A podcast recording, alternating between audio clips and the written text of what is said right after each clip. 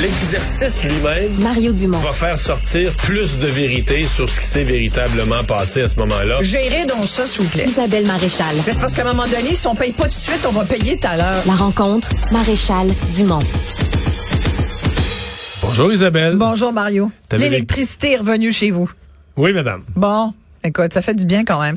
Ouais. Es-tu d'accord qu'on prend ça pour tellement acquis, ce Mais service? là, on prend ça pour acquis, c'est on sûr. prend ça pour acquis quand même. Mais non, mais moi ça pour acquis. On est branché à l'électricité, on paye notre compte. C'est sûr. Toute, toute notre vie, ça, ça prend une source d'énergie pour la vie, puis Oui. là, ça donne... C'est Mais- comme les gens qui font des longs discours à propos de l'automobile. Non, à toutes les époques, les gens ont eu un moyen de déplacement le plus efficace. À une époque, c'était le cheval, la voiture à cheval. Là, maintenant, c'est l'automobile. Fait que fais pas des discours de 6 heures sur l'existence de l'automobile. C'est sûr, C'est mais le a- moyen de déplacement aujourd'hui des gens. Il y a des gens qui peuvent prendre le transport en commun dans des villes, mais le moyen de transport pour des moyennes longues distances, c'est la voiture. Ben, le moyen de se fournir de l'énergie à la maison, c'est l'électricité. Avec la journée que t'en as pas, t'as plus de source d'énergie. T'as plus de sous-énergie. Et là, tu parles de transport. Les gens qui avaient des voitures électriques, heureusement que ça n'a pas duré longtemps. Euh, mais c'est le même enjeu. là. C'est une voiture électrique. la recharger. euh, tu peux plus la recharger. Mais Fait là, que tu ne matin, j'ai déplaces fait- pas beaucoup. Là. Ça fait une parenthèse. J'ai fait une entrevue ce matin avec Daniel Breton. Ouais. Qui me disait, là, c'est parce que ça, c'est la dernière génération de voitures. Un F-150, là, électrique, le nouveau F-150 électrique. La batterie est tellement forte, puis ils ont le système de branchement inversé. Tu peux brancher, s'il est full à 100%, là, s'il est plein à 100% la journée que tu manques d'électricité, tu peux faire marcher toute ta maison pendant trois jours. Je reconnais bien Daniel qui va essayer de nous vendre. euh, mais Non, mais, il dit, ça- c'est, il dit ouais, dans, dans deux- dans quelques années, là, Ouais. tous les véhicules électriques vont avoir cette, cette inversion. Donc, tu peux aller te connecter dedans si tu manques d'électricité. Puis ça va être de plus en plus des bonnes batteries. Fait qu'il dit, tout le monde va avoir une génératrice chez lui dans quelques dans années. son garage, Ben finalement. oui, tout le monde dans sa mais, mais je te dis ça, pourquoi on prend ça pour acquis? C'est parce que moi, j'ai l'impression, et puis d'ailleurs, quand tu revois un peu dans les dernières années, là, évidemment, c'est la première fois qu'on, depuis 1998, depuis cette crise du verglas, qu'on avait autant de gens, de Québécois privés d'électricité euh, à peu près d'un coup, là, Mm. après un épisode de, de, de verglas. C'est- comme une mini-crise du verglas, mais qui a rien à voir, faut quand même le, le dire, non, parce qu'il n'y a, rien- a de majeur qui est brisé. Il n'y a pas de pylône, il n'y a pas de ligne Voilà. de, haute tension. La, la seule région, c'est même pas une région, c'est une ville, c'est Châteauguay, où là, on a décrété l'état d'urgence parce qu'il y a des inondations. Il y a des pauvres gens. Écoute, euh, c'est ça euh, qui est le problème, c'est que finalement, c'est les stations de pompage qui marchent plus, qu'il faut que les gens, euh, on n'est pas capable de pomper l'eau, puis les gens sont inondés. Mais là, ils sont rebranchés en priorité par Voilà, Hydro-Québec. Je pense que c'est déjà là, à 80 rétabli à cette Mais donc, pour le reste du Québec, y compris Gatineau, qui est aussi l'autre région à part la grande région de Montréal, où c'est 90 là, des, des gens qui sont privés d'électricité. Euh, Puis c'est là où on dit que ça va reprendre. euh, on dit, je pense que c'est Pierre Fitzgibbon qui disait tout à l'heure que le tiers des gens vont avoir l'électricité sous peu, mais pour l'autre deux tiers, il y avait moins de précision. C'est qu'un autre, euh, ils disent un autre Une 40 demain. Exact. Puis l'autre, ben, ça veut là, dire en le, fin de 20, le semaine. 20-25 qui reste, là, c'est en fin de semaine. Puis là, ça. ça. va être plus lent. Puis c'est des petites zones rurales. Puis là, oh, on, a, on a Exactement. peur un peu pour eux. Là. Mais tu sais, ça, ça nous ramène quand même. Puis là, c'est là que je me suis rendu compte qu'on avait des discussions. hier. Moi, j'ai été, écoute, très chanceuse. Je touche bois. je- tout allait bien hier. Pour nous, c'était, on en a eu de Mais l'électricité. 98, tu l'as Mais- vécu, le mais- grand verglas. Ben, moi, je l'ai vécu, je l'ai couvert. J'étais à la fin du monde, était à 7 heures. Écoute, on, on essayait de mettre un peu de divertissement dans cet épisode qui était relativement dramatique. Là, il y a des gens qui l'ont, il y a beaucoup de gens qui l'ont vécu très très durement, puis ça a duré longtemps. Euh, et, et donc, euh, tu sais, moi, j'ai après il y a eu la, c'était au mois de janvier aussi. Une des grandes différences aussi, c'est heureusement on est au mois d'avril, mais là les inondations risquent de, tu sais, on, on annonce de la pluie, on annonce du beau temps, mais s'il pleut beaucoup au printemps, les inondations, ça fait partie des nouveaux risques écologiques que, que les Québécois doivent euh, doivent incorporer désormais, et, et aussi des mini crises du verglas comme ça, des petites crisettes du verglas ou en tout cas des- du verglas. On en a à peu près chaque année. La dernière fois qu'on en a eu beaucoup, c'était en 2019, euh, l'hiver 2019, et et, euh, et déjà à ce moment-là, ça repart à chaque fois la question sur hey, on peut-tu comment se fait qu'au Québec on n'a pas enfoui les fils? Puis c'est la question que me posait ma fille hier qui a 20 ans, qui a pas connu du tout la crise de 98, elle était pas née donc. Et euh, là je lui envoyais des articles pour lui dire regarde. Puis wow, OK, c'était ça qui s'est passé, c'est quelque chose.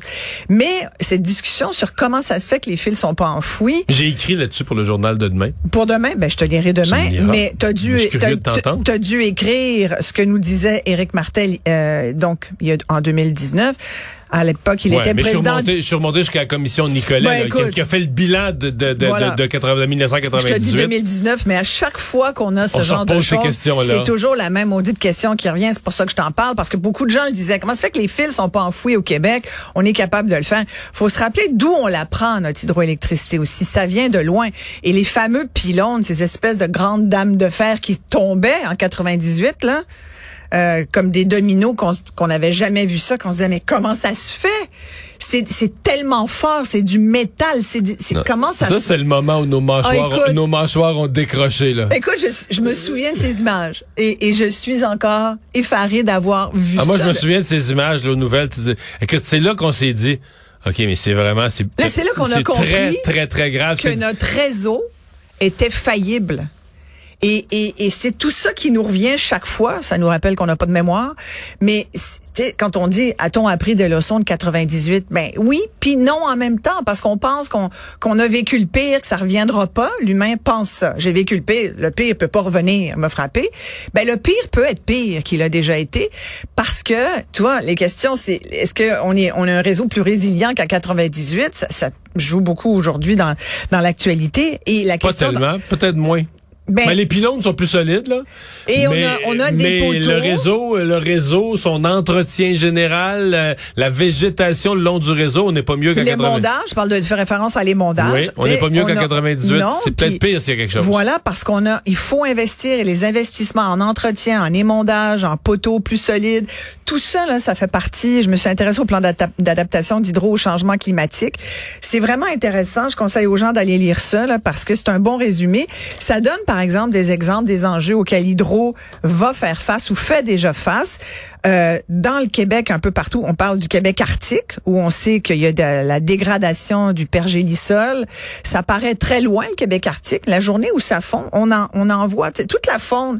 Tu vas rire, mais les dindons, là, en banlieue de Montréal, c'est un, une conséquence de ça. Oui, il y a les, les cerfs de Virginie, puis les, mais je veux Non, dire, non, j'ai dit la- les dindons sauvages, là, ils oui, arrivent des États-Unis. Ils viennent de Virginie. Ils s'en viennent vers mais le a- nord. mais tu sais, moi, je me souviens des images euh, de Mario Cyr par rapport aux ours polaires qui surnageaient à ce qu'on appelle la ligne de, de, de, fonte, finalement, où, où l'Arctique recule de plus en plus, où la calotte glaciaire recule. Puis plus ça va, on voit des ours beaucoup plus près des villes, des centres. On voit la faune qui se qui, qui va se réfugier un peu plus près de l'humain, alors qu'avant, on, les voyait pas. Mais ça, c'est ce genre de conséquences. Il y a évidemment tout le Québec côtier, puis là, on le sait, les, les côtes, l'érosion qu'on voit. On en parle aux îles-Madeleine, mais tout, tout le long du, du fleuve Saint-Laurent. Je veux dire, on est un- une province qui a beaucoup de côtes. Beaucoup de, de gens vivent le long des côtes. Le Saint-Laurent, là, s'est développé le long de ces deux côtes. Euh, tout le Québec urbain, rural, évidemment, là, on parle de l'augmentation des inondations qui est épouvantable. Puis il y a des régions, je pense à Gatineau, là, il y a effectivement aussi d'autres euh, problèmes comme euh, ils ont beaucoup d'inondations, mais ils ont Des aussi tornades, euh, des tornades. Fait que tu regardes tout ça, puis tu dis, OK, qu'est-ce, comment Hydro-Québec, puis pourquoi je te parle de tout ça, c'est qu'Hydro, le réseau, doit faire face à, à- à ces enjeux-là. C'est des enjeux climatiques, d'où le plan. Et là, ben, et ils disent clairement ici, les risques climatiques doivent désormais constituer des éléments à part entière de l'ensemble des décisions de l'entreprise. C'est l'engagement qu'Hydro-Québec prend envers les Québécoises et les Québécois. Fait qu'ils ont ciblé 26 actions d'intervention pour les prochaines années. Et là, entre autres, là-dedans, ben, c'est augmenter la fameuse résilience dont on parle des ouvrages de régulation, euh, planifier l'entretien et le remplacement des poteaux en bois pour optimiser la durée de vie dans le contexte de conditions météo extrêmes. Et pour en revenir à l'enfouissement, ce qu'on dit, c'est que euh, ça, ça règle ça réglerait rien, en fait, si je me fie Mais à ce que... c'est pas vrai. Ben, écoute, toi, qu'est-ce que a donné tes recherches là-dessus? Qu'est-ce qu'ont Ben, donné tes recherches? Quand Toi, tu, tu crois pas tu ça, le là? rapport de Nicolet, ben, je crois que demain matin... Ça là, coûterait non- cher. Tu crois-tu ça? Que ça ça- coûterait ça- 100 milliards? Ça coûterait trop cher. Donc, Ouais. l'idée... François Legault l'a encore dit. Oui, là, oui. tout à Mais l'idée de faire un grand plan, de dire on enfouit tout, là, Ouais. ça, c'est... Ça, ça a pas de bon sens. C'est ridicule. Ouais. Fait qu'on en discute même pas. Mais dans certains coins. Mais dans certains coins, puis à partir du moment où dans les prochaines années, quand on va excaver, là, dire, ah, telle ville, là, faut qu'on passe l'aqueduc, l'égout, peu importe, qu'on répare l'aqueduc, on excave, on ouvre, la, tu sais, comme on dit, on ouvre la rue, on évente la rue. Est-ce que ça vaudrait pas la peine dans ces cas-là de se poser la question de dire, OK, une fois la rue euh, toute ouverte, tout éventrée, là, euh, on pense Écoute, Alors là, si tu voudrais dire qu'il faudrait que le monde se parle et coordonne les travaux. C'est ça que ça sous-entend. Mais que minimalement, moi, moi, j'ai je pense tellement- qu'à Hydro, on devrait se reposer la question. On devrait pas se contenter de dire, ah, si on le faisait au complet, ça coûterait 100 milliards, on fait rien. Je vais te donner un bon exemple. Je suis d'accord avec toi. Mais là, tu parles de communication puis de d'arrimage des travaux de tout le monde. Ça voudrait dire que personne ne travaille plus en silo. Tout le monde travaille ensemble. On appelle même euh, Énergir. On s'arrange avec eux. Hydro, la ville, la municipalité, les travaux publics. Moi, j'ai un bon exemple. Écoute, j'ai un petit logement sur euh, la rue Provençale, ici dans Ville-Marie, à Montréal. L'été dernier, ils ont refait la chaussée. La ville, travaux publics, la ville, ils ont refait la chaussée. Je te confirme. Toute de la belle asphalte neuve. Toute la belle asphalte. C'était pas une grosse. Calme-toi, ce n'était pas un long Une bout de petite rue. asphalte C'était une, neuve. c'est une petite, un petit bout de rue cul-de-sac qui donne sur un parc près d'un d'un CPE. Un petit bout là, tu sais, de rue. Ils- alors, puis je te confirme, ça prend huit cols bleus pour aller autour de la machine de l'asphalteuse. Il faut que ce soit bien fait. Ouais. Bon. Dont trois qui tiennent le même balai. Donc, euh, bref, écoute, ça j'ai pris des photos, j'en revenais juste pas. Et là, ils ont fini, ça a pris du temps à faire ça, un gros deux semaines de travail et tout. Puis là, à un moment donné, je vois quelqu'un avec des pa- un- une espèce de pâte de notes après, dans les jours qui suivent. Puis je fais comme... Et ça a été fait, mais ils ont... Ils ont Écoute, il y a des bouts qu'ils ont pas fait, qu'ils auraient dû faire, puis ils ont pas refait le trottoir. Mais leur machine a, a écorché le trottoir. Il se trouve que c'est devant mon immeuble. Alors moi, je vois la personne, je me dis, ah, peut-être fonctionnaire des travaux publics qui vient vérifier puis qui se dit, le travail a été bien fait. Je dis, excusez-moi, j'aimerais bien vous montrer parce que regardez, ça c'est dommage parce qu'on a refait ce bout-là, mais là, il y a encore deux trous d'eau. Là, le- l'eau va s'accumuler, ça sera pas bon. Ça risque d'entrer sur le bord, c'est sur le bord du trottoir. En plus, la montée de trottoir aurait pu être réparée puisque vous étiez là. Elle dit, ah, non, non, mais moi, je suis pas, je suis pas la ville, moi. Je dis, ah non, vous êtes qui? Elle dit, moi, je suis énergie. J'ai ah d'accord ok et donc là vous venez voir parce qu'en même temps vous, vous avez fait des travaux pour non non non non non mais inquiétez-vous pas pour votre asphalte parce que nous on s'en vient on va tout arracher ça de toute façon parce qu'il faut qu'on aille en dessous.